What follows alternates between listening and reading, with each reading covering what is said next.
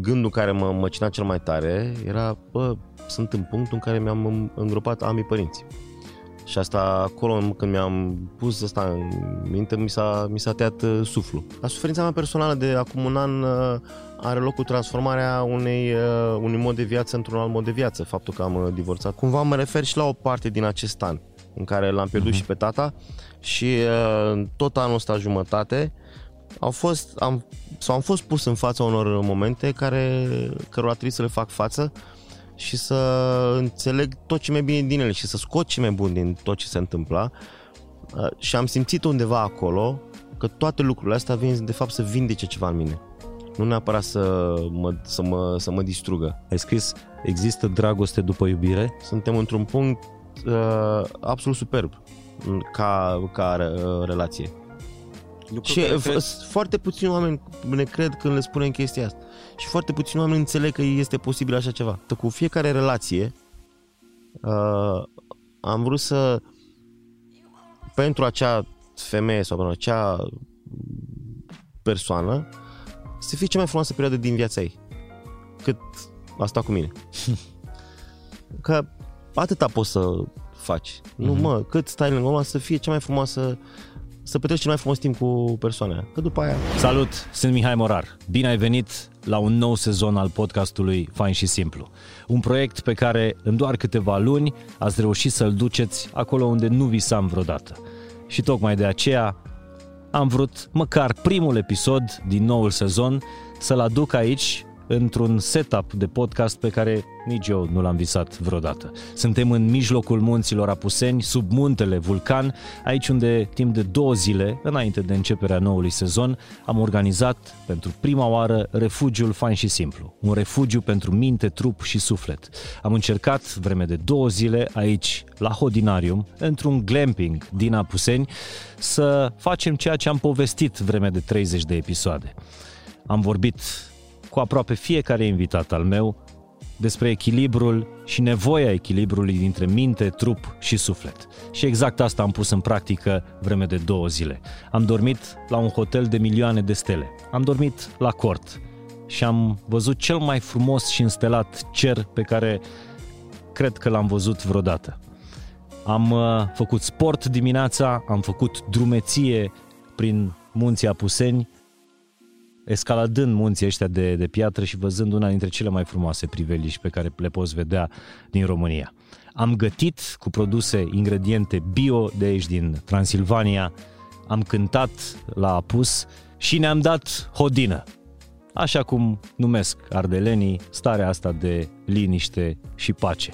Ăsta este refugiul fain și simplu. Ăsta este refugiul pentru minte, trup și suflet. Unul dintre proiectele prin care încercăm să ducem fain și simplu din online în offline, acolo unde este viața reală, departe de lumea virtuală. Și promitem că încercarea asta o să o ducem mai departe și o să mai organizăm astfel de refugii fain și simplu, la care sper să particip și tu dățile viitoare. Mă pregătesc să primesc aici, la gura cortului, primul meu invitat din acest sezon. Până atunci vreau să vă anunț că acest episod este realizat în parteneriat cu DeLonghi, numărul 1 mondial în producția de espresoare. Recent, DeLonghi a lansat noul spot de imagine global, al cărui protagonist este însuși Brad Pitt. Perfetto, cred că este cuvântul potrivit pentru a descrie atmosfera acestui clip în care nu doar că joacă un actor laureat Oscar, dar regia este semnată de un alt câștigător Oscar. Regizorul Damien Chazelle a luat Oscarul pentru La La Land, iar muzica e compusă de asemenea de un laureat Oscar. Înainte de a urmări un episod de podcast filmat tot într-un cadru natural perfecto, te invit să vezi cum arată o zi din viața lui Brad Pitt, From Bean to Cup, de la cumpărarea boabei de cafea dimineața, la călătoria lui cu motocicleta pe Pacific Coast Highway și până la momentul cel mai fain al zilei, când ajungi acasă și cu o singură apăsare de buton îți prepari un espresso sau un cappuccino. Acesta este filmul Perfetto de Longhi cu Brad Pitt în rol principal. Soarele se pregătește să apună după culmile apusenilor, iar uh, în spatele meu este muntele Vulcan. Probabil cei care au uh, bătut apusenii la pas sau au călătorit prin țara asta, uh, nu doar cu gândul, știu foarte bine că e unul dintre reperele de aici din, uh, din Apuseni. Sunt foarte aproape de locurile copilăriei mele. Încă sunt în, uh, în vacanța de vară când filmez episodul ăsta și la câțiva kilometri de aici îmi petreceam la bunicii din partea tatălui vacanțele de, de vară. Asta este un refugiu pe care l-am uh, creat pentru prima oară în istoria uh, conceptului fain și simplu, unde am chemat niște oameni dragi, faini și simpli. Uh, am gătit, am făcut mișcare, am făcut drumeții, am și cântat și pentru că fain și simplu a intrat cumva în memoria colectivă drept un podcast, l-am chemat aici în creierii apusenilor Uh, drept prim invitat al sezonului pe domnul Cornel Ilie. Bine ai venit! Bine te-am găsit în sfârșit! Mulțumim fain că ai bătut atâta drum. Se fac vreo șase ore cu mașina din, uh, din București, într-o zi bună până aici. Într-o zi fericită, da, și că dacă ești atent la drum, faci, faci vreo șase ore, dar nu este cu nicio părere de rău. E atât de frumos drumul de la un moment dat încoace, uh-huh. după ce ești de pe autostradă. E o zonă în care eu n-am ajuns până acum deși mi-aș fi dorit să ajung în toate zonele astea din țară, în care, în special în zona Apuseinilor, mm-hmm. și că uh, tu vorbeai de copilărie, eu n-am avut bucuria asta să am copilăria undeva în afara orașului, am găsit alt fel de bucurie în oraș, acolo unde am uh, copilărit to- toată tu ești viața. un băiat de dorobanți. Eu sunt băiat de, sunt băiat de dorobanți. despre asta. Abia aștept. Dar nu e, nu e acel dorobanți pe care, mm-hmm. pe care le știe lumea acum. Uh, și încerc cumva, după toată perioada asta în care am început să cântăm și să, și să călătorim, de vreo 20 de ani prin toată țara, uh, să-mi retrăiesc cumva copilăria pe care n-am avut-o în afara orașului, că n-aveam nici de la țară. Uh-huh. Și atunci n-am, n-am avut, cred că am fost o singură o dată la țară în o primii 18 ani de viață. Serios? Da, pentru nu, nu aveam rude la țară. Și cred că am fost o singură dată undeva la Petroșița, undeva prin Dâmbovița, deci nici asta într-un uh, context ăsta foarte exotic. Cum, na, și, și care e cea mai puternică amintire a ta Mirosul de iarbă de oraș proaspătă, ajuns la țară. Mirosul de iarbă proaspătă, mirosul de bălegar care m-a, uh-huh. m-a fascinat și încă îmi place foarte mult și acum. Uh, veneam astăzi pe, azi pe drum și eram, uh-huh. cu, eram cu Gabi, mergeam cu geamurile deschise și am trecut printr-o zonă după ce am ieșit de pe autostradă și uh, eram pe un drum de ăsta puțin județean, cred că era, și a venit un miros la puternic de bălegare de cal, uh-huh. cred. Bă, și mi-a plăcut foarte tare, că simt, nu știu, a, a, miroase, a, mi se pare că miroase a univers, miroase a, a, miroase a terra. Uh-huh. Deci e, e un miros care, nu știu, pe mine, mă, pe mine mă, mă fascinează. Și asta, cred că, nu întâmplător, aromele sunt cel mai puternice amintiri pe care le ai. Că oricum, Uh, mirosul este unul, e probabil cel mai puternic uh, senzor pe care îl ai. Și atunci, uite că m-ai întrebat, mi-aduc aminte că mirosea iarbă proaspătă, uh-huh. mi-aduc aminte de mirosul ăsta și mi-aduc aminte de o motocicletă cu ataș, acum, acum încep să se deruleze niște Uh, care făcea zgomotul ăla fantastic când pornea mm-hmm. motorul, nu știu cine, nu știu dacă era bărbat, femeie, de la înălțimea mea așa mic, eu vedeam atașul și motorul acum și pleca și după aia se ducea și rămânea mirosul ăla de habar am ce, cu ce se alimenta. Citisem și eu studiu la un moment dat care spunea exact asta, că de fapt noi din copilărie cel mai pregnant, cel mai mult, cel mai puternic ne aducem aminte de Arome, de, mirosuri. de, de da. mirosuri. Sunt, sunt convins și tot timpul că mă mai mă mai întreabă câte cineva legat de copilărie sau nu știu, ajunge să povestim ceva de genul ăsta. Mi-aduc aminte tot felul de mirosuri, de cum mirosea în dulapul mamei, cum mirosea în camera bunicii, cum mirosea în cămară, într-un sertar. Uh, pe asta mi le aduc aminte perfect și le asociez bine și cromatic, cum arăta, nu știu, uh, tot, toate, toate detaliile care țineau de acele mirosuri. Da, apropo de amintiri, că am, am plecat de aici, uh și spuneam că tu, tu ești un băiat care s-a născut în Dorobanți, a crescut în Dorobanți și... născut, crescut, trăit în Dorobanți. Trăiești în continuare în, uh, în Trăiesc că m-am întors... Că e, uh, m-am plecat din Dorobanți, m-am stat 5 ani în, în afara orașului, uh-huh. anul ăsta m-am întors înapoi în București, dar nu în Dorobanți, într-un alt ah, okay. cartier.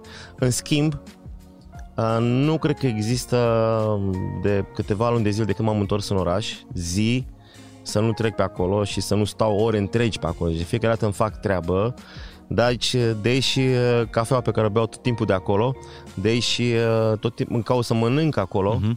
pentru că mă încarc întotdeauna cu locul în care am, uh, în care am crescut și pe care l-am văzut cum se transformă. Dar Dorobanțiu atunci nu era nimic din ce este acum sau din ce a învățat lumea în era modernă, uh-huh. de după Revoluție, că este Dorobanțiu. Era un loc foarte liniștit.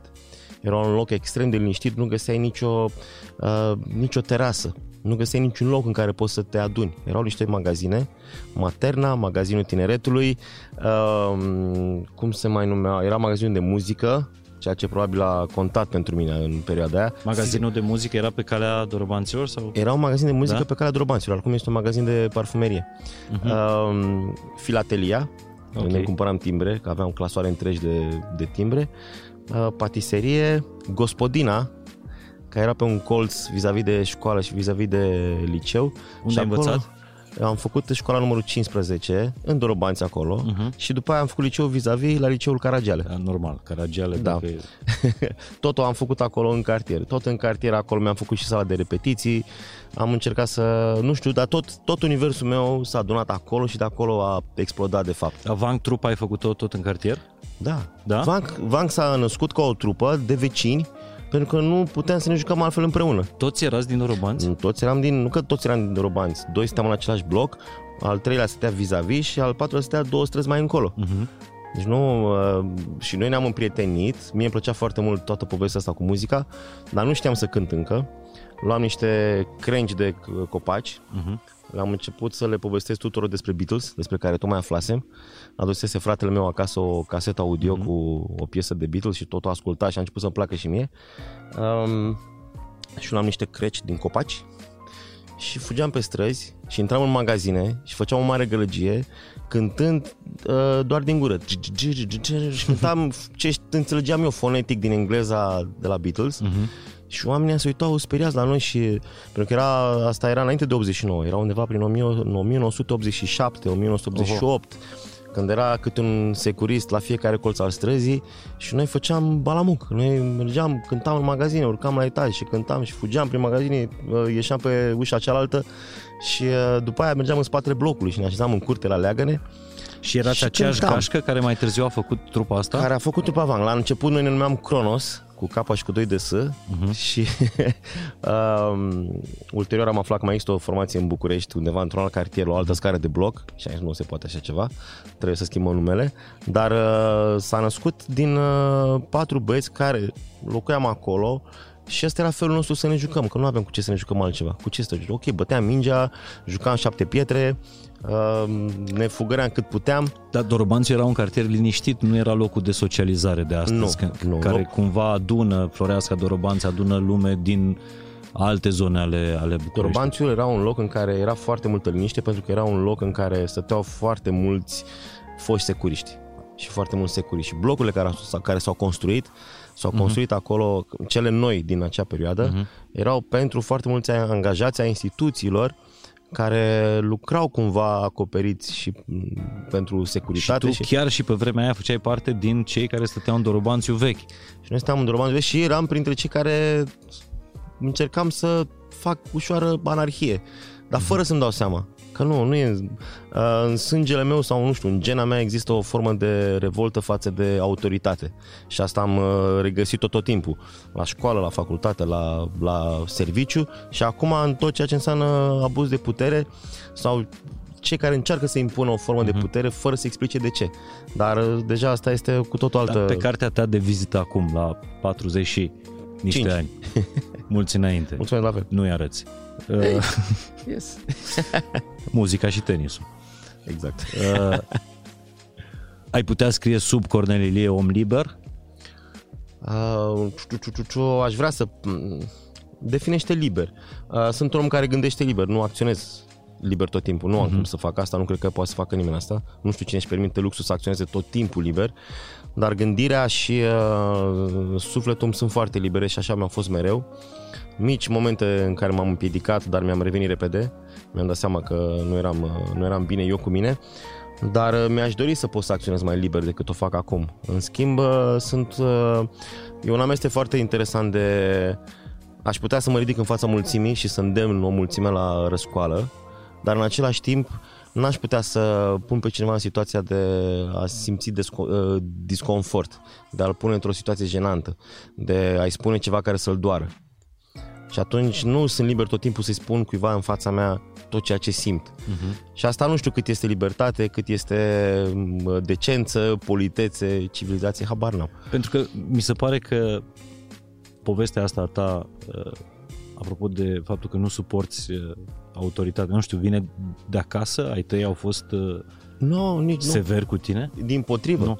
Din potrivă, cred că de asta, pentru că având o familie foarte frumoasă în care m-au uh, ajutat tot timpul și m-au împins de la spate, m-au sprijinit în toate legile mele care păreau greșite, uh, niciodată n-am avut, uh, chiar și fratele meu care este mai mare decât, decât mine cu 4 ani, eu până și cu el când eram mic, deși era mai mare ca mine și eu eram chiștoc de băiat uh-huh. și eu aș fi sărit la bătaie cu el sau cu prietenii lui pentru ceva în care, pentru ce credeam eu că atunci era o idee în care credeam. Habar n-am, că mi-a luat mingea, că m-a lovit cu o piatră degeaba, uh-huh. habar n-am, mașinuța, eu știu ce, cu, ce ne, cu ce ne jucam noi. Deci nu vine din... Uh, uh, nu, este o, nu este un complex creat, creat în familie pentru că am simțit și eu asta și încerc să o mai apoi n-au încercat uh, unii să-ți uh, suprime da. gândirea asta liberă. Asta da. face școala la noi, încearcă să suprime uh-huh. sau încearcă sau nu știe să-ți uh, exploateze mintea și potențialul Mie mi se pare că și libertatea. Un elev bun la școală, adică erai unul dintre, nu? Da, da, eram, uh, învățam bine pentru că pe undeva trebuia să învăț bine. Ciclul ăsta de patru ani mai mic decât Răzvan, fratele meu, luc- învățând la aceeași, învăță, la aceeași învățătoare, același diriginte după aia Mamă. Și aceeași profesor după aia, el a fost un elev foarte bun și tot timpul exista comparația asta, da, frate, tu nu era așa. Nu, frate, tu învăța mai bine, nu, dar frate, Cine făcea frate, tu era mai... Toți profesorii. Nici eu nu eram foarte... Dar tăi n-au pus presiune pe, nu, nu, pe tine. Nu, nu, ai mei asta, am, am, sunt fericit și am, am avut o copilărie foarte fericită și liniștită uh, și încerc să identific asta la oamenii în comportamentul oamenilor, să-mi dau seama, mă, cine provine dintr-o familie care a avut liniște când era mic, pentru că este extrem de important, și cine nu. Dar întorcându-mă puțin la... Și cum, cum ți se pare? Cum faci diferența asta? În felul cum se poartă cu oamenii. Cum se poartă unii cu ceilalți.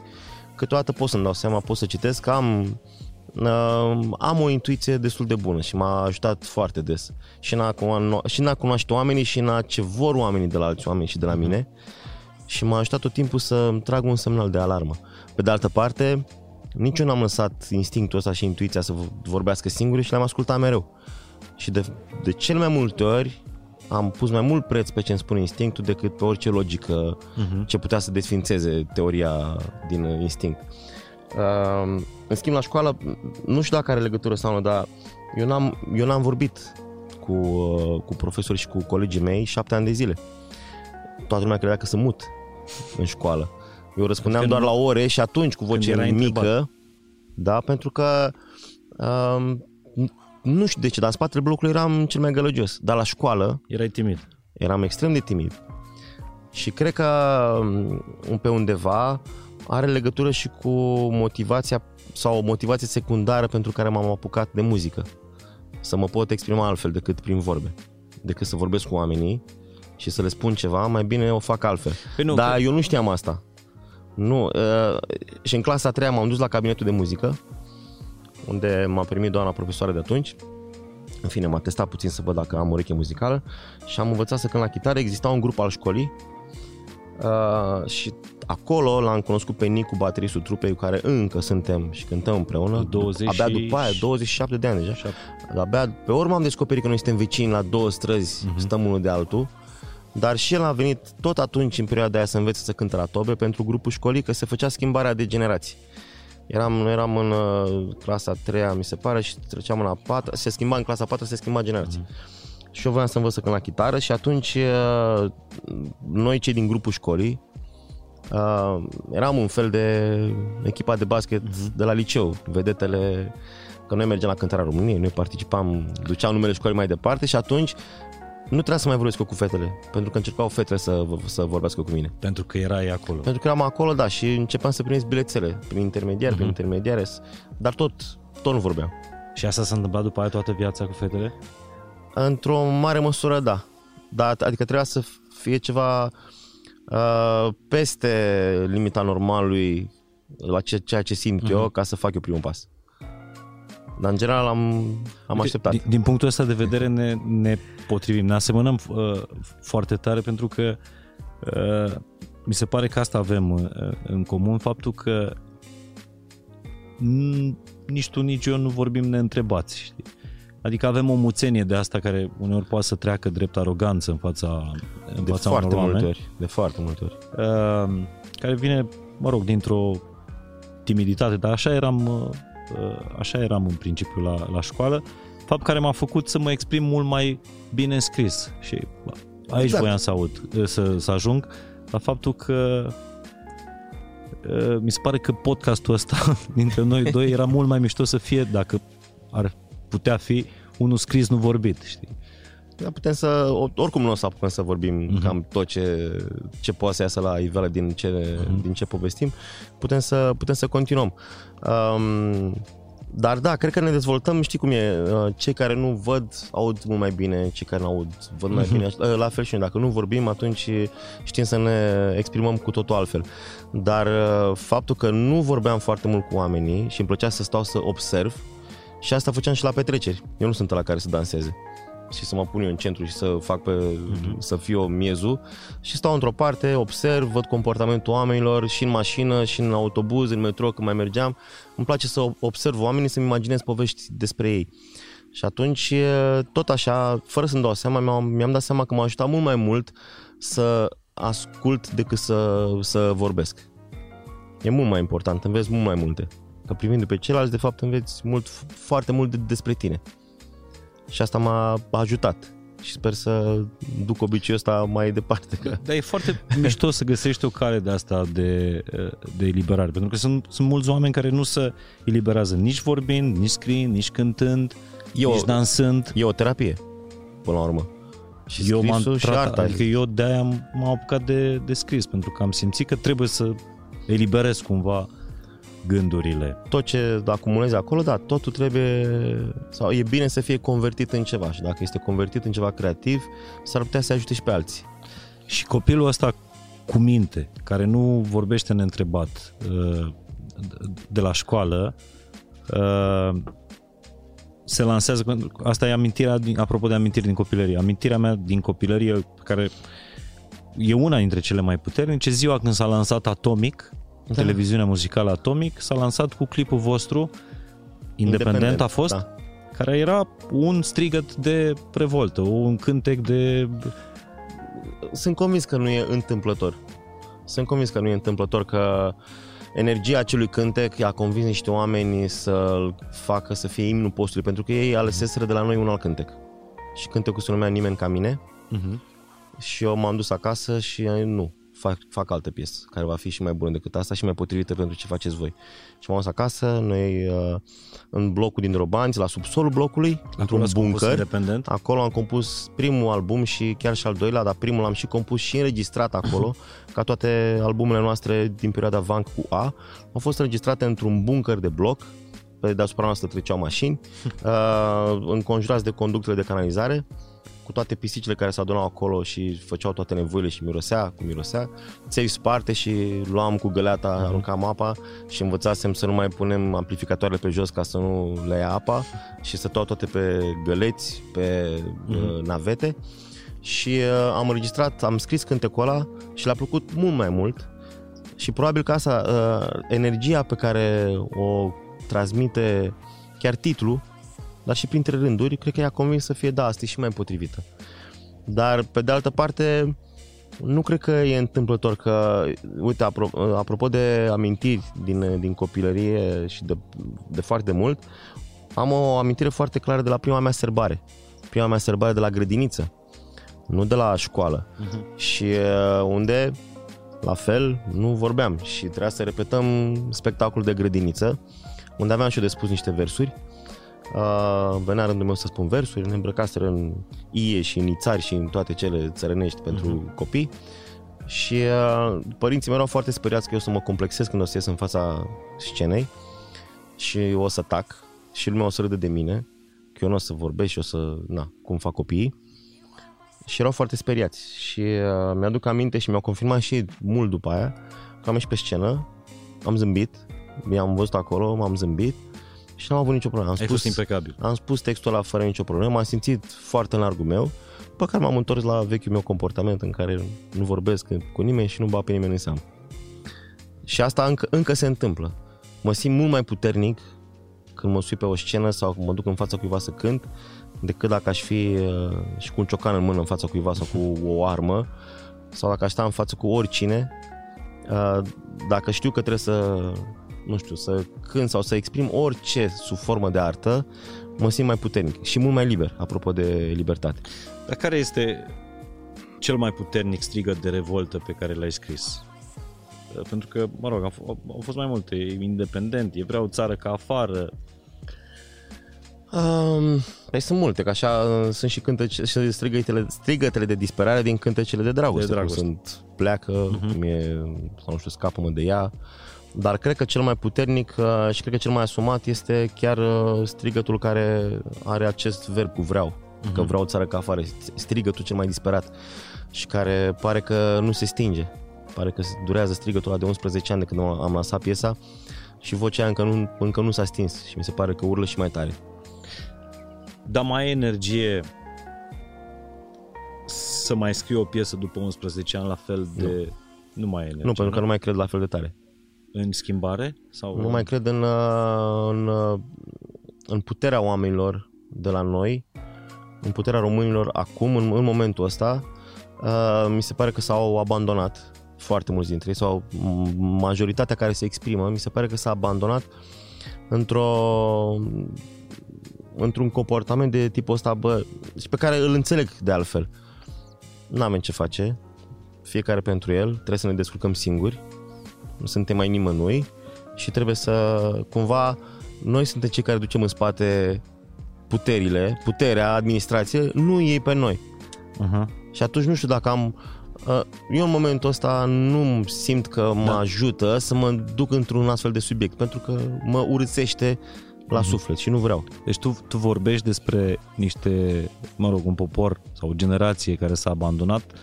Uh, vorbim practic și despre tine, adică și tu te-ai ai Eu- abandonat gândul ăsta, Am, am, am, nemai dorind să scrii astfel de cântece. Pentru că pe, pe, pe undeva da. Pe undeva în- încerc tot timpul să găsesc hrana aia și inspirația să o extragi dintr-o faptă, dintr-o, din exemplul unui om, Uh-huh. din orice, dintr-un gest, să-ți dai seama că dacă amplifici asta la nu știu cât, s-ar putea să provoci ceva.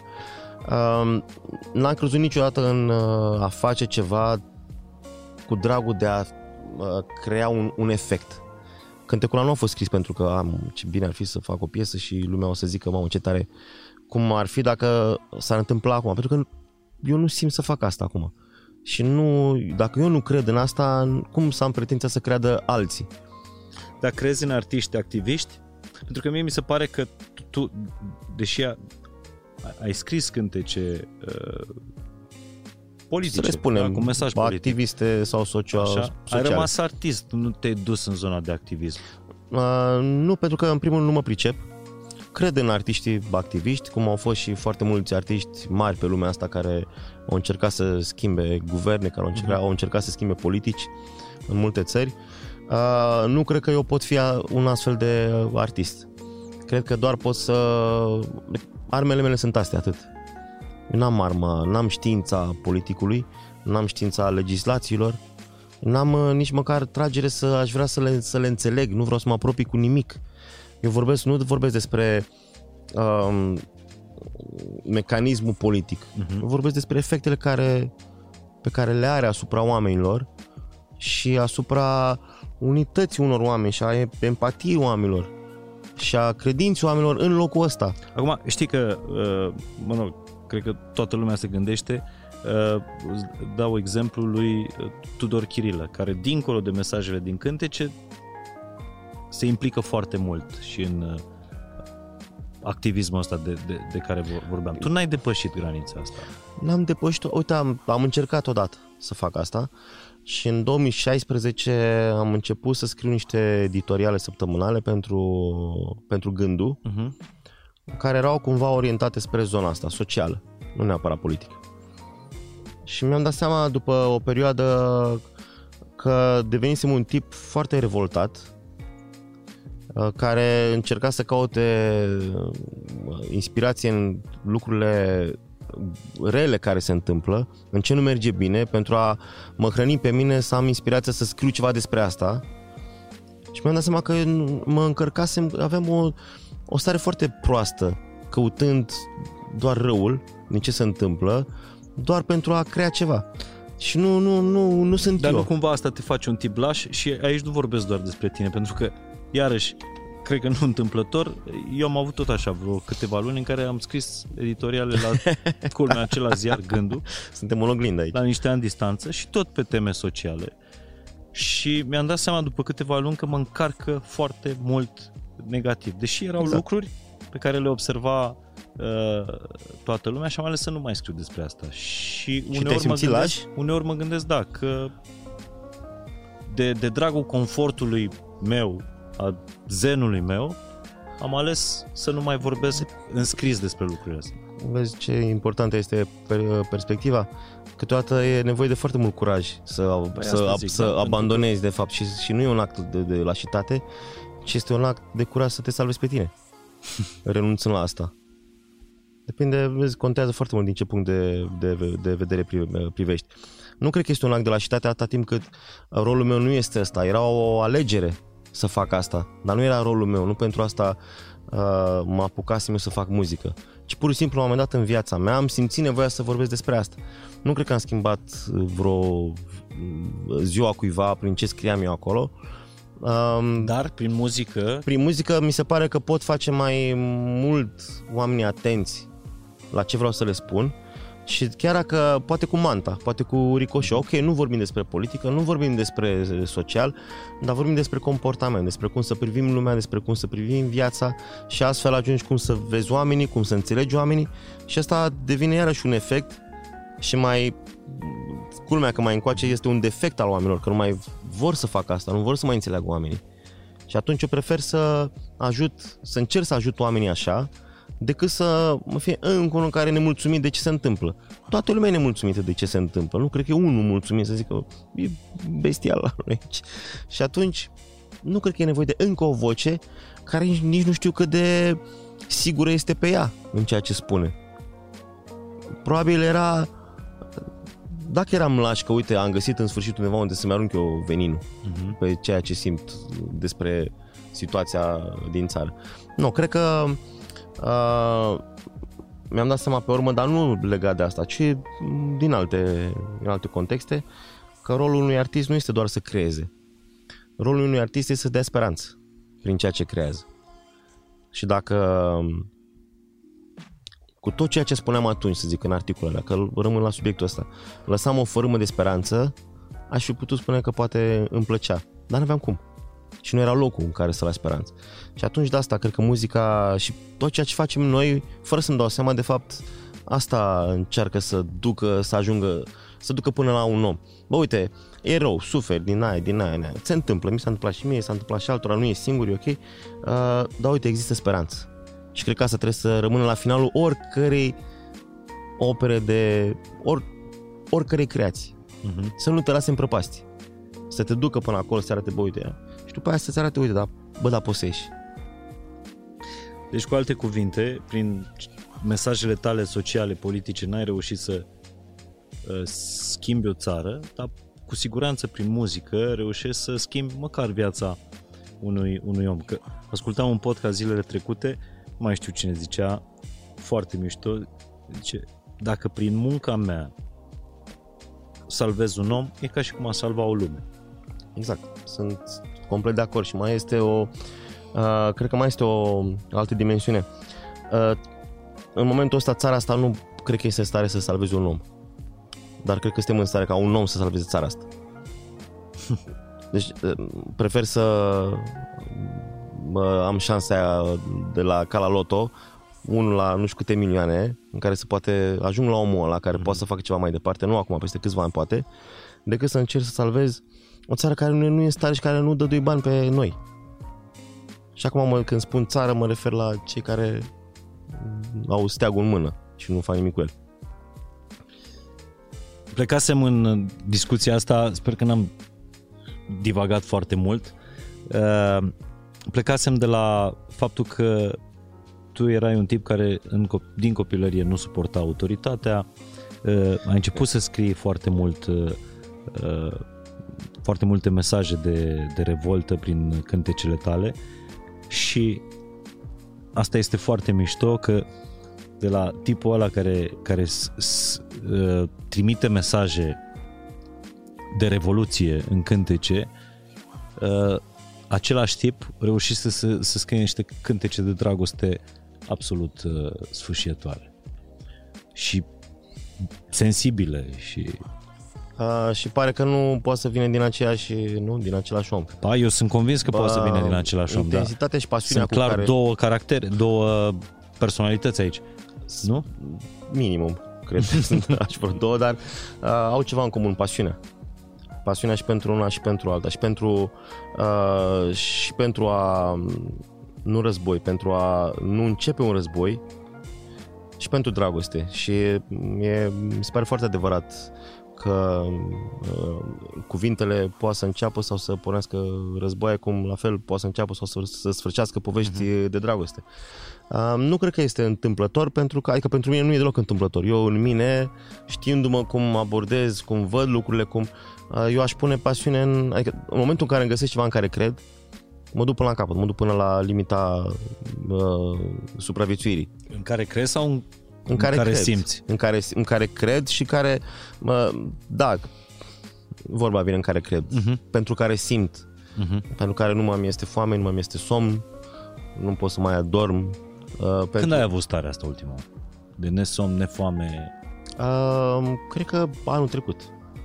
Cred că acum un an.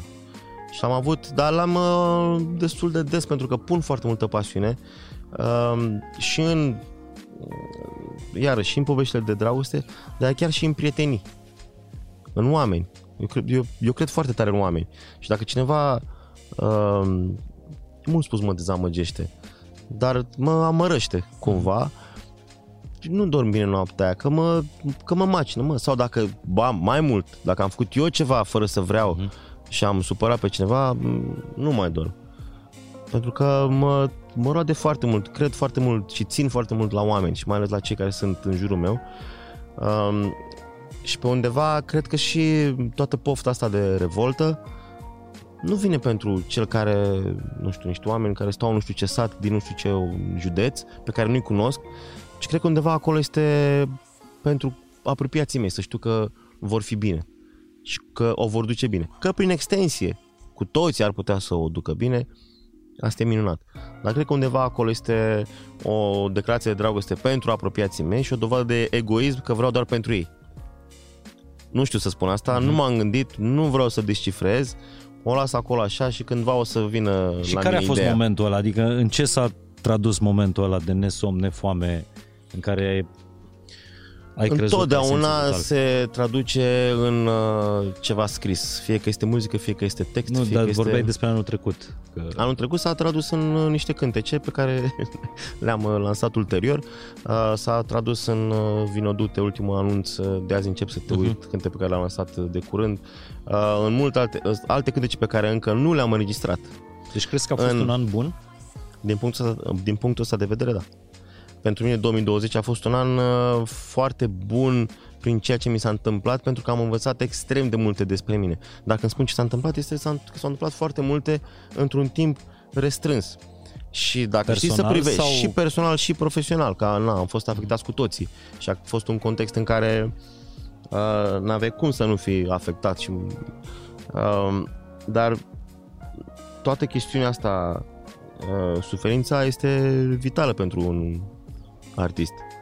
Și uh, de fapt, or, orice formă de suferință ascunde extrem de mult frumos. Dacă știi să...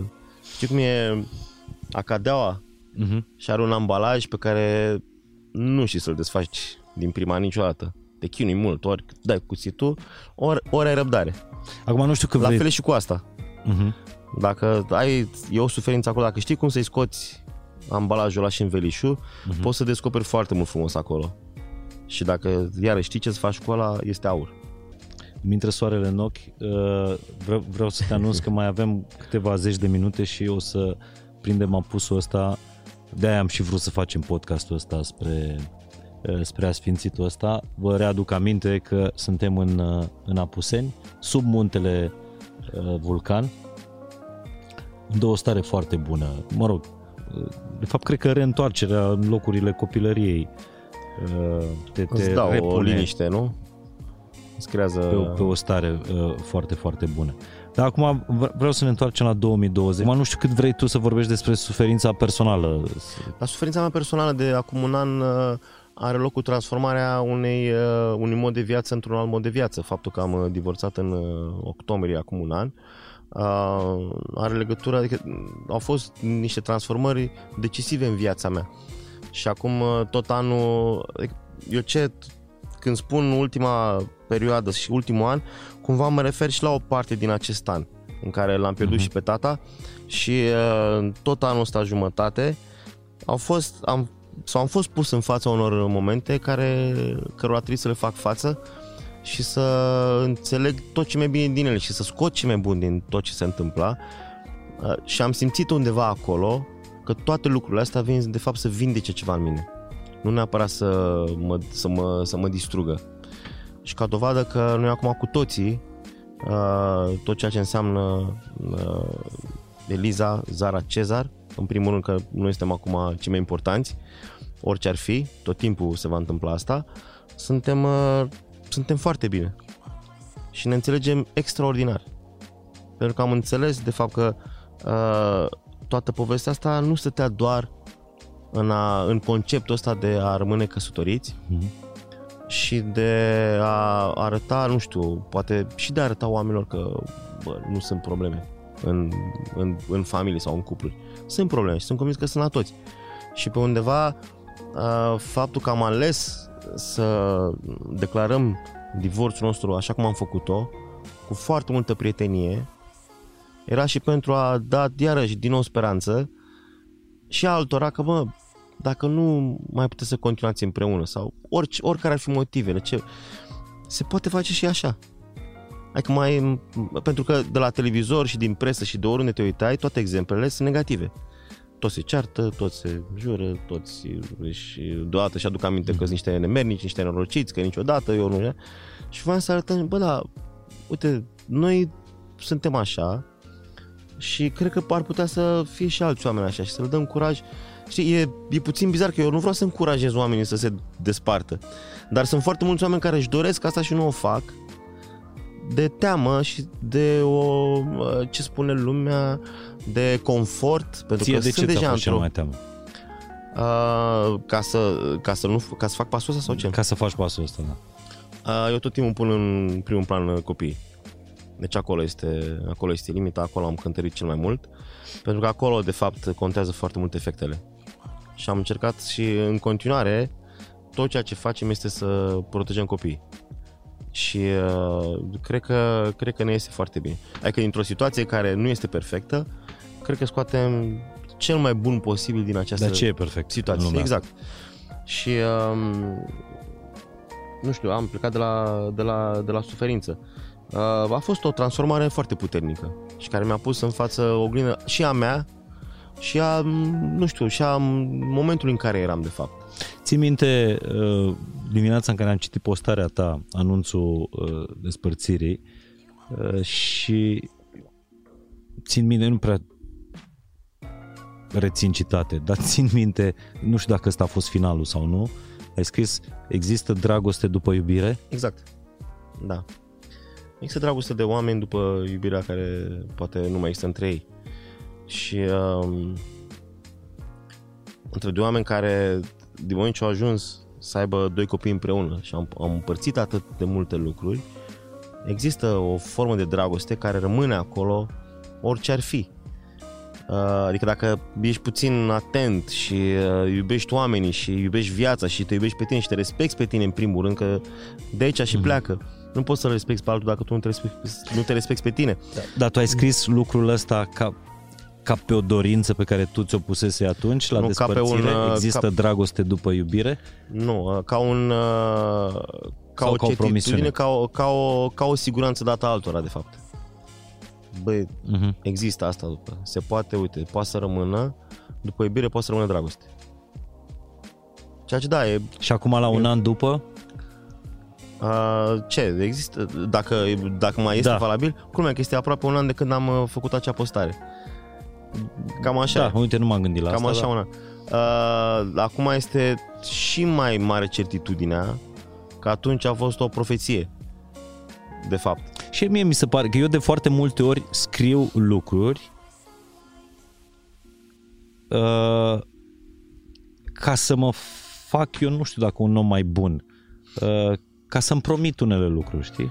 Adică cum aș vrea eu să fiu, Să ce aș ver- vrea eu să fac și ver- atunci le scriu. Verbalizezi. Prima oară practic. le verbalizez le, sau le scriu și după aceea se întâmplă.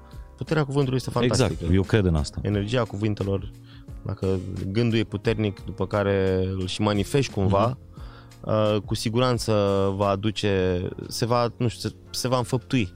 De asta este e foarte important că e valabil și reversul. De-aia voiam să te întreb dacă la un an după simți că s-a... Simt că e... Că ai profețit asta.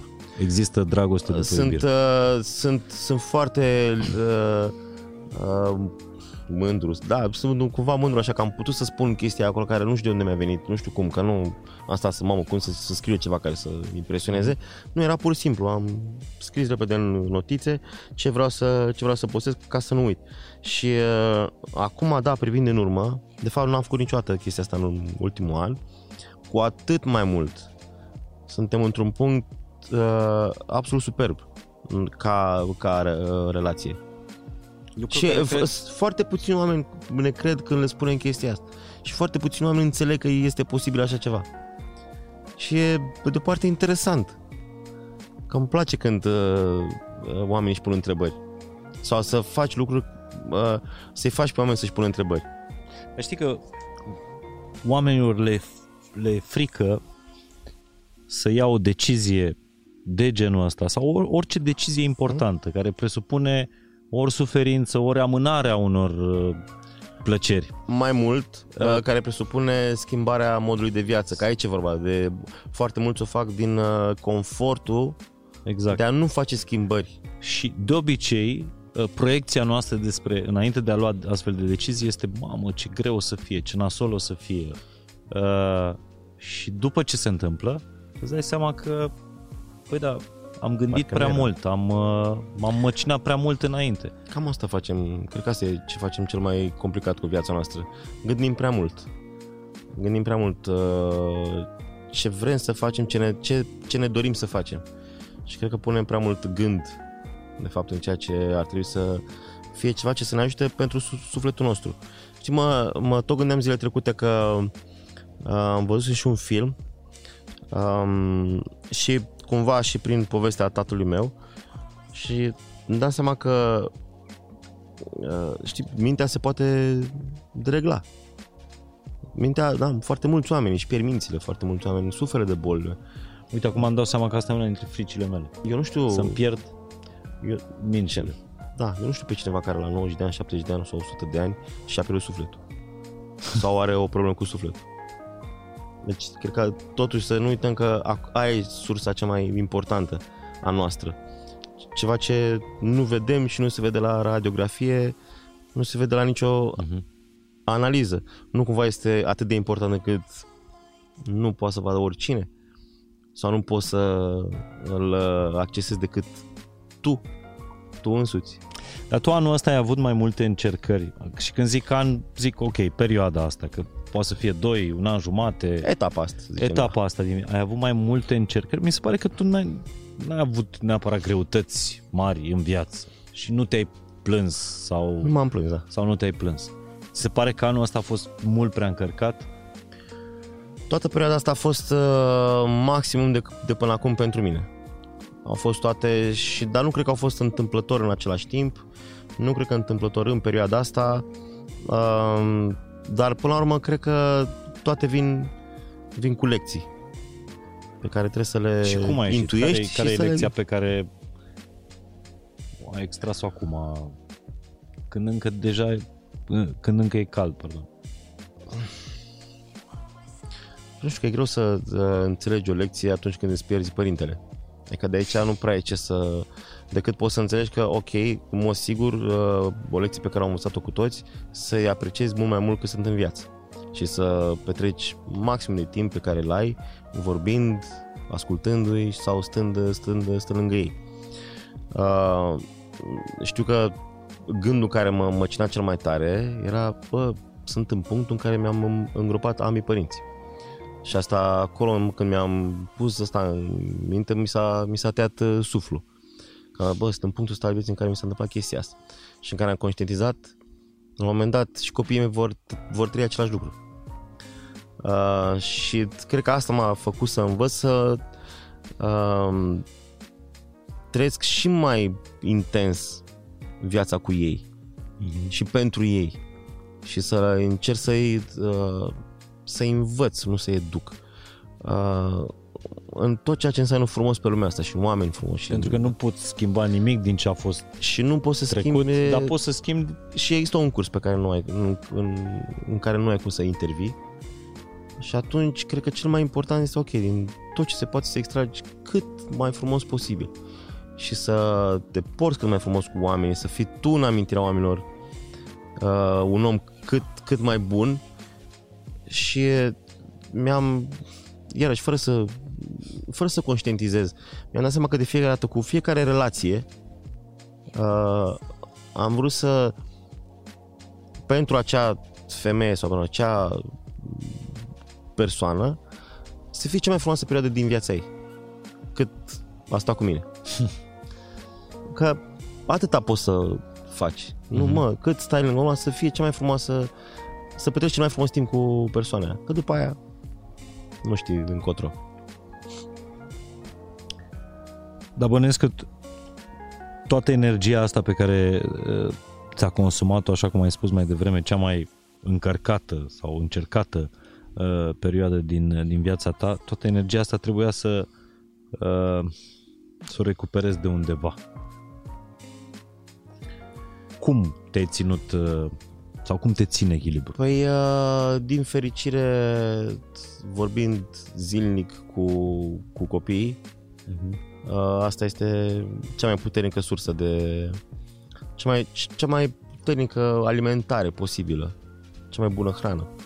Asta odată, am avut noroc ca toată perioada asta, să, perioada aceea, să stau la curte, eram încă în perioada în care stăteam la curte și puteam să mă plimb cu picioarele goale prin iarbă, să mhm. stau, uh-huh. să uh, pur și simplu luam un copac în brațe, la modul real. Uh-huh. Și stăteam și stăteam cu un copac în brațe și mă gândeam și mă încărcam și de la toată, tot pământul la care mi intra în tălpi uh, și toată discuția mea cu mine și cu universul.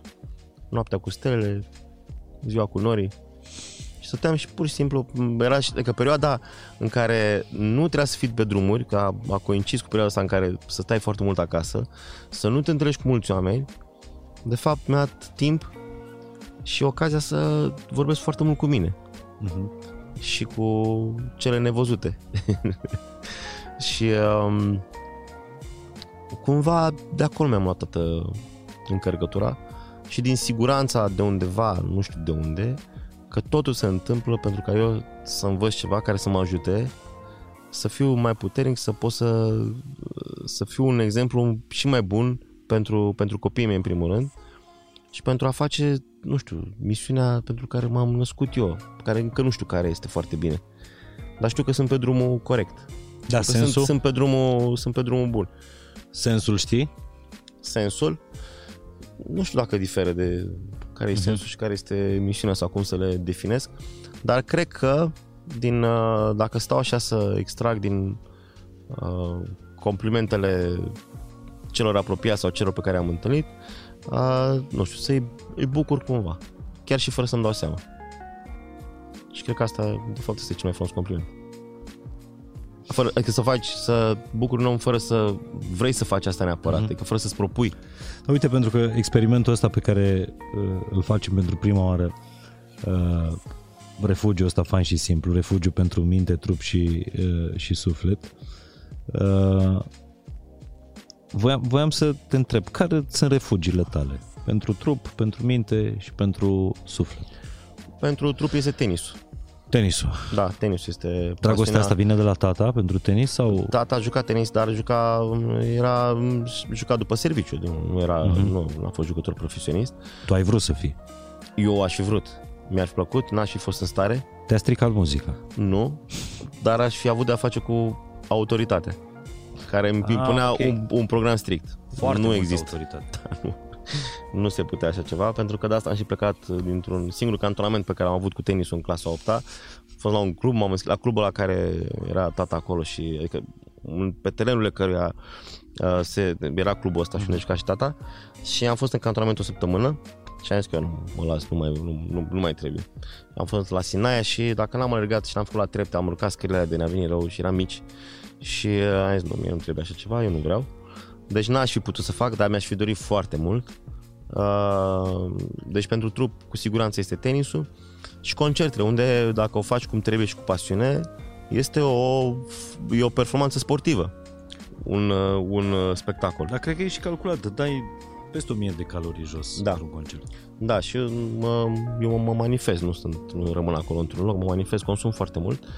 Deci pentru trupa asta ar fi, pentru, pentru minte să stau cât mai departe de ce vorbesc alții și televizoare și... Despre alții. tine sau în general? Nu, mine. De, de, despre minte. Despre minte. Nu, nu, nu. încerc nu. să- A, Stai nu, cât nu, mai despre departe. orice altceva. Despre Ok. orice altceva, nu. Despre orice altceva că uh, să încerc să citesc cât mai mult, dar mm, aici sunt în urmă, nu citesc pe cât aș vrea, pe cât mi-aș dori Mhm. și simt nevoia asta, simt golul ăsta și pentru suflet rămâne foarte mult muzica, muzica clasică, ascult foarte multă muzică clasică, e de fapt muzica pe care o ascult cel mai des Da? și cel mai mult. Și da. te inspiri din ea? Foarte mult, Păi, s-au inspirat uh, Cam toți. tot, tot ce înseamnă muzică s-a inspirat de acolo, dar mă inspiră nu neapărat ca scriere, ci ca emoție, ca stare și ca performanță și ca ambiție, ca disciplină, pentru că oamenii ăia ce au fost în stare să facă, nu, extrem de puțini oameni mai sunt în stare să facă ce au putut să facă oamenii atunci.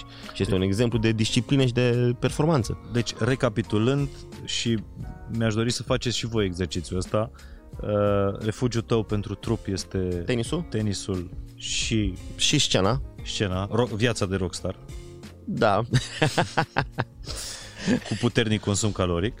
Uh, pentru și, minte să stau departe de cât mai multe surse care să mă să polueze mintea uh-huh. și suflet? și pentru suflet muzica clasică, muzica de film, pianul, Un artist care te inspiră sau artistul care te inspiră cel mai mult?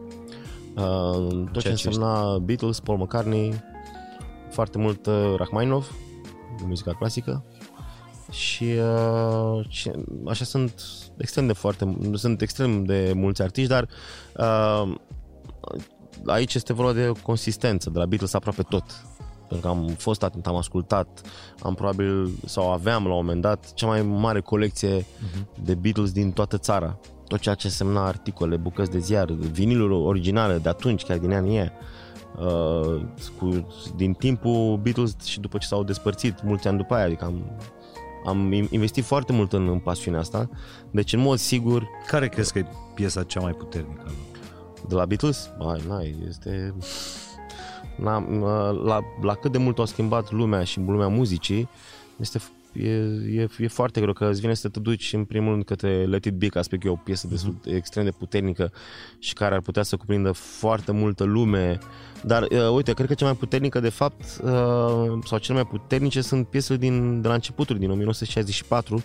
Ei s-au lansat în 1962 oficial, dar deja în 1964 Regina Angliei făcea cavaler de onoare Mhm. pentru meritele aduse economiei britanice. Deci ei, ei vind, uh, cât vindeau ei muzică în afară, au salvat economia Angliei. Deci probabil că asta, cântecele au fost cele, cele mai im- importante. și Ceea care ce au vă dorim și schimbat dumneavoastră Ceea ce ne dorim, da, la... și mai ales pentru Cum ar țara fi, da. noastră. Și un sportiv care Roger Federer, tenismen. Federer de la 0 până la 100, de la început până la sfârșit. Da, ce, ce am Întotdeauna. putea învăța din exemplul lui Federer? Uh, în primul rând că s-a schimbat când a avut cea mai mare nevoie. Era un, uh, toată lumea știe de un jucător calm, disciplinat, uh, care elegant, În schimb, el la începuturi era un jucător foarte nervos, care rupea o rachetă pe meci probabil și urla și striga și era extrem de uh, coleric. După care a făcut un switch, deși jocul era același, deci nu am învățat lovituri uh-huh. noi. Uh, transformarea care a venit din interior l-a făcut să devină campion. Și nu campion, cel mai mare campion. Și uh, m-am bucurat că prima săptămână de, număr, de number one, când a fost vreodată number one, în prima săptămână a venit în România. A jucat în România, cu, a, da. a jucat cu echipa Davis a României, cu Andrei Pavel și cu Vitor Hănescu. Și mie mi se pare imens uh, Federer. Acum, sigur că uh, mulți fac comparația Djokovic da, n-ai e, cum să nu faci comparații. Imens. Și țin minte că Djokovic, Djokovic fiind un tip, uh, iarăși, foarte aplecat înspre uh, spiritualitate, dar foarte coleric. Și întrebat, uh, uh, întrebat într-un interviu a zis că trebuie să vă înțelegeți, noi venim din, uh, din Balcani, noi, noi așa trăim, adică la intensitate maximă. Da, e ceva acolo. Cred că se încă și domnește foarte mult pornirile. Demonii. Și, și tot așa, ca Federer, Djokovic primul meci de jucător profesionist a fost în București. Pe bune? A fost la turneul da. de, la, de, la, de la Progres și eu l-am văzut cu un an înainte când se pregătea pe Dinamo. Uh-huh. Și, dar nu știam că, dar, știam, dar mi-am ținut minte numele, țineam minte cum arată, avea un cap imens cu o șapcă uriașă pe lângă un trup, trup foarte subțire și amândoi, de fapt, au ceva în comun cu, așa, foarte puțin cu, cu România. Federer prima săptămână de number one a jucat în România și Djokovic primul profesionist a fost pe Arena Progres. Care sunt cele mai importante trei lucruri sau trei momente din viață care te-au, te-au schimbat sau te-au făcut să fii cel de astăzi? Um, cred că, că n-am, n-am cum să nu pun și partea asta de pasiune, de profesie, de carieră, de or, oricum îi spune, de muzică. Țin minte când m-am, eram la cântarea României la etapa pe, etapa pe capitală uh-huh.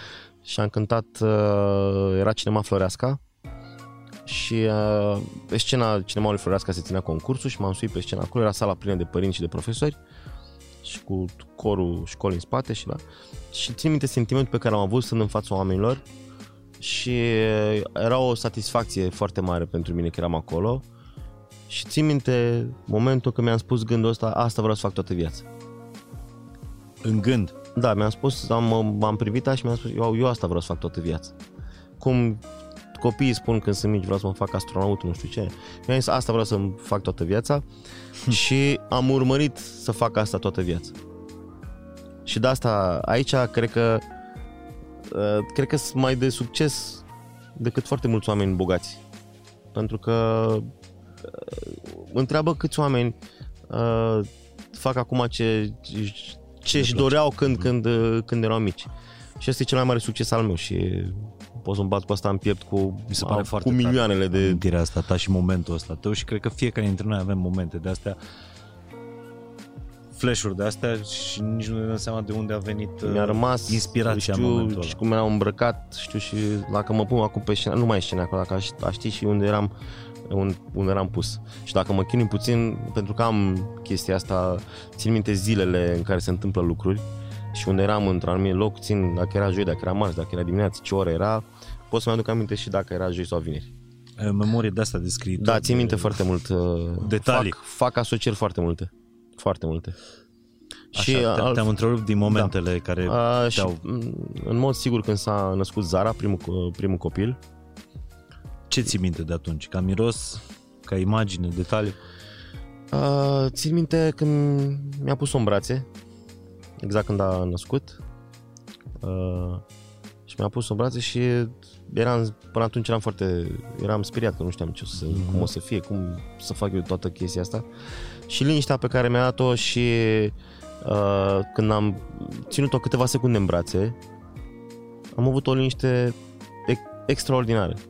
Deși nu știam nimic despre ce aveam acolo în brațe, erau câteva grame care cântăreau tone pentru mine, tone, deci tone de, de importanță acolo, dar Țineai și mi se părea dacă o, ceva atât de mic, atât de ușor, care nici nu poate să nu știe să spun nimic, de fapt știa, uh, știa să-mi transmită absolut tot. Și știu, eu știam exact ce trebuie să fac. Și uh, asta cu siguranță m-a a schimbat foarte mult pe mine. Uh, și în, cred că în fiecare părinte, în momentul în care se naște, îi se naște un copil, uh, se întâmplă niște declicuri acolo mm-hmm. și se activează un, up, un upgrade la soft. Deodată începi să gândești și să simți altfel. Um, și nu știu să spun altele, că sunt, uh, sunt, sunt, sunt multe așa. Aș vrea să spun și când s-a născut Cezar al, al doilea copil, dar uh, nu vreau să le pun pe uh, etape separate sau pe poziții separate, dar hai să spun că pe momentul ăsta acuzarea este valabil și pentru Cezar. Uh-huh. Că nu, n-am cum să pun lui, dar că deja Ca atunci știam ce se întâmplă, uh-huh. dar e important, cel puțin la al doilea copil la Cezar, am stat la naștere, am stat în sală. Uh-huh. Am, am vrut și la primul, dar nu m-au lăsat. Uh, și al treilea, nu știu să... Aș vrea să pot să spun, aș vrea să spun uh, să spun ceva foarte simplu, de fapt. Ceva fain foarte simplu, nimic complicat, nici căsătorie, nici divorț, nici uh, moartea cuiva, nici uh, vreo chestiune asta atât de gravă.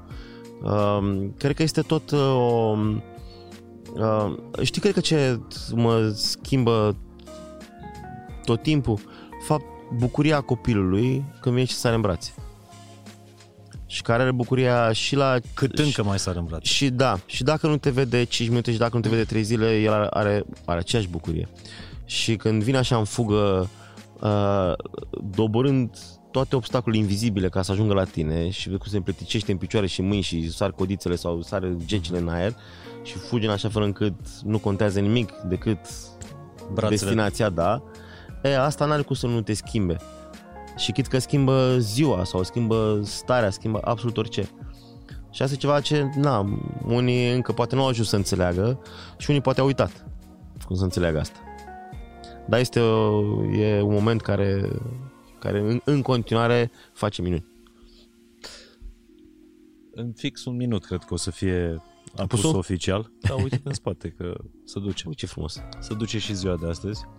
Da, nu anunță decât o altă zi. Și aș vrea la apus să... Mi-am, mi-am salvat un citat, ți-am zis că nu țin minte citatul. Tu scrii, mai scris Corneli. Așa da, se numesc. am făcut o pauză pentru că toate... Se întâmplă ceva cu tine sau nu, n-am... să te ajutăm cu ceva? Da. Dacă se poate. nu, am, am, am luat o pauză pentru că, nu știu, e, Nici eu nu simt eu să nu simt să tac în perioada Nici asta. eu nu sunt într-un moment în care să scriu. Uh, dar ai scris într-o scorneală de-a ta, oricât de frumos ni se pare un om, nu ne îndrăgostim de frumusețea lui, ci de energia lui. Când energia aia se transformă în altceva, începem să o căutăm în alți oameni. Și o vom găsi pentru că energia circulă, nu rămâne decât dacă nu este hrănită. Deci nu de îmbătrânire și de pierderea frumuseții trebuie să ne facem griji, ci de pierderea propriei lumini. Tare. da, sunt foarte asta convins de asta. Ca da, să... da, știu, știu, știu. E tot acum un an. Îți, pe 9 octombrie, cred că este. Mamă. Am spus că știu. Vineri, 9 octombrie. Cred că a fost. Ori vineri, vineri sau sâmbătă. A fost un context în care ai scris? Nu știu, da? țin, țin, țin minte. Și, dar sunt foarte convins și am văzut la oameni asta și am văzut între oameni cum se întâmplă lucrul ăsta. Și am, am văzut la mine și ai să vezi, știi exemplul ăla când te uiți la niște oameni și spui, bă, da, uite, pare mai îmbătrânit. Sau uh, pare mai în da, vârstă da, decât, da. decât arată buletinul. Dar sau... ce luminos ești la față, știi? Sau da, sunt, opus. ține fix de o pierdere a unei lumini proprii pe care ne-ai mai alimentat-o, ne-ai mai hrănit-o, nu ți-ai încărcat-o cu nimic. De orice te ține, îți ține bucuria în viață, nu știu, pasiunea pentru ceva, orice. Și cred că asta... Ai văzut mult... că oamenii când vorbesc despre lucruri care, pe care le fac cu drag, pe care le iubesc, care îi pasionează, au o lumină pe față? Și în ochi, ochii da. sunt altfel. E, asta nu poți să explici medical. Și ne întoarcem la ce spuneam, că sufletul nu are cum să se... nu se poate strica. Poți doar să-l ignori, dar el va fi tot timpul acolo, adică nu te va, nu te va trăda. Doar tu poți să-l trădezi. Dar el va fi acolo tot timpul intact. Și l accesezi sau nu și la 90 de ani poți să aprinzi lumina în ochi și să, uh-huh. uh, să-ți aduci aminte de ceva. E, cu mintea nu poți să faci chestia asta. Și cu toate astea, cei mai mulți dintre noi luăm decizii în funcție mai întâi de minte și ne ignorăm sufletul. Și mie mi-e ciudă de chestia asta. E foarte mișto să avem povestea asta despre a nu ne pierde propria lumină exact când uh, ziua își Napoleon. pierde lumina, doar temporar, pentru că mâine o va avea din, uh, din nou. Pleacă de noi, dar o aprinde în altă parte. Răsăritul o să-l vedem în partea asta la altă. Mâine dimineață facem, uh, facem sport, dar nu te deranjăm. Dacă... Aveți o rachetă de tenis și o minge, jucăm. Dacă nu, Și-au dus fetele mele, și-au dus paletele de badminton, așa că poți oricând să, să dai un badminton cu ele. Cornel, îți mulțumesc tare, tare mult. eu îți mulțumesc foarte mult. M-a bucurat, nu știu că s-a văzut pe fața mea Lumina. lumina da, din, din toată discuția, dar chiar m-am bucurat. Îți mulțumesc tare mult, mai ales că noi ne știm, ne frecventăm, eu te apreciez și cred că e și uh, reciproc. Cu siguranță. Dar noi fiind doi muți, uh, nu prea vorbim când ne... Adevărul e că noi mai Întâlnim. mult am venit prin mesaj, așa e. Exact. Deci Corect. întâlnirile au fost destul de dese. uh, Da. Nu prea, adică tăcem da, dar foarte vezi, mult. Comunicare să fie. Bun, a fost bun podcastul ăsta și cred că e cel mai frumos studio de podcast pe care l-am avut până, până în momentul ăsta. Uh, Dacă ar veni invitați în fiecare săptămână aici, Ștefan, nu ți-ar plăcea să-l mutăm aici? Ăsta este refugiul nostru, primul nostru refugiu pentru minte, trup și suflet. Promitem să-l mai facem, promitem să mai chemăm oameni, uh, să schimbăm locul uh, geografic. Dacă știți locuri în care am putea să instituim uh, să mergem să facem refugiul ăsta fain și simplu, scrieți-ne uh, în comentariu, în comentarii. Uh, Iar din discuția asta pe care am avut-o cu, cu Cornel Ilie, spuneți-ne primele trei lucruri care uh, vă trec prin minte acum, din tot ce am vorbit în, nu știu, a fost o oră, o oră și, și un pic de, de poveste.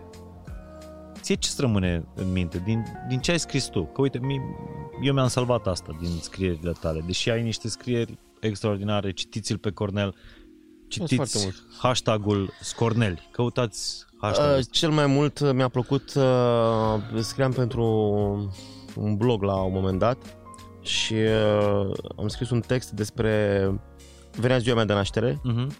și este un text despre ce îmi spune, vezi, eu, eu mă întorc la aceeași temă, ce spune sufletului celui care se va naște a doua zi. Sufletul meu vorbește cu mine că mâine, tu, tu mâine te naști, Uh-huh. mâine apari. Uite ce o să te aștepte. Și ce vrea lumea asta de la tine și ce trebuie să și ce și ce poți să faci tu în lumea asta. Și este o discuție, e, e, e ca o pregătire a corpului care Aha. se va naște. Și sufletul care vorbește cu o Cum se numește bucată de articolul carne. ăsta? Mai există pe net? Uh, cred că Un mai articol? există, dar cel mai simplu l-am, uh, l-am introdus în cartea pe care am scris-o, Deja Vu, auto, autobiografia Ah, ok. noastră și este unul dintre, un încep, unul dintre începuturile de capitol din acea carte, Mhm.